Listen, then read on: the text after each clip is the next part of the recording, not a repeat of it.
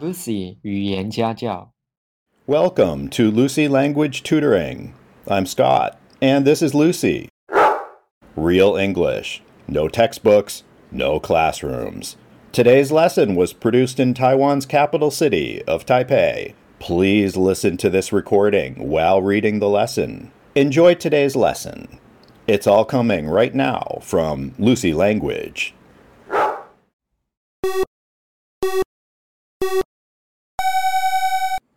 Professors at University of Missouri think that dog walkers exercise more often than people who walk with other people.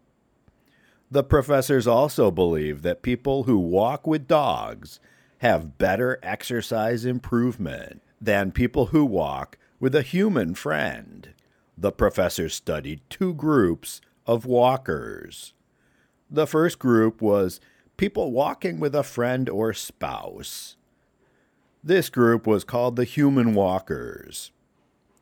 The second group of people walked with a dog, and they were called the dog walkers.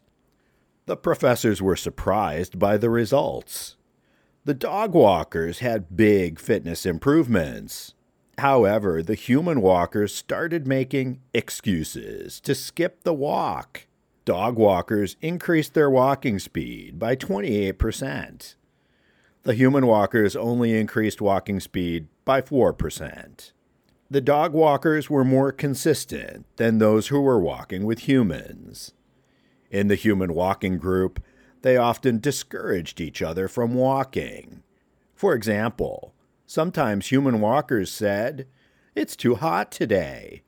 I don't want to walk. Do you? In the dog walking group, things were very different. Dogs always want to go for a walk.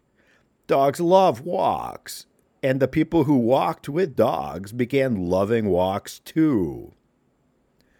Unlike the human walkers, the dogs never discouraged their humans from taking a walk. The professors think that improved walking exercise is not the only difference.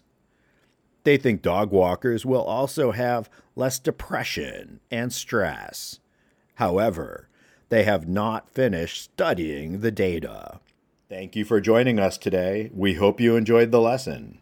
To purchase a copy of today's lesson, including the audio recording, a PDF of the lesson, and answer key, send email to lucylanguage at icloud.com for more details. Lucy 语言家教。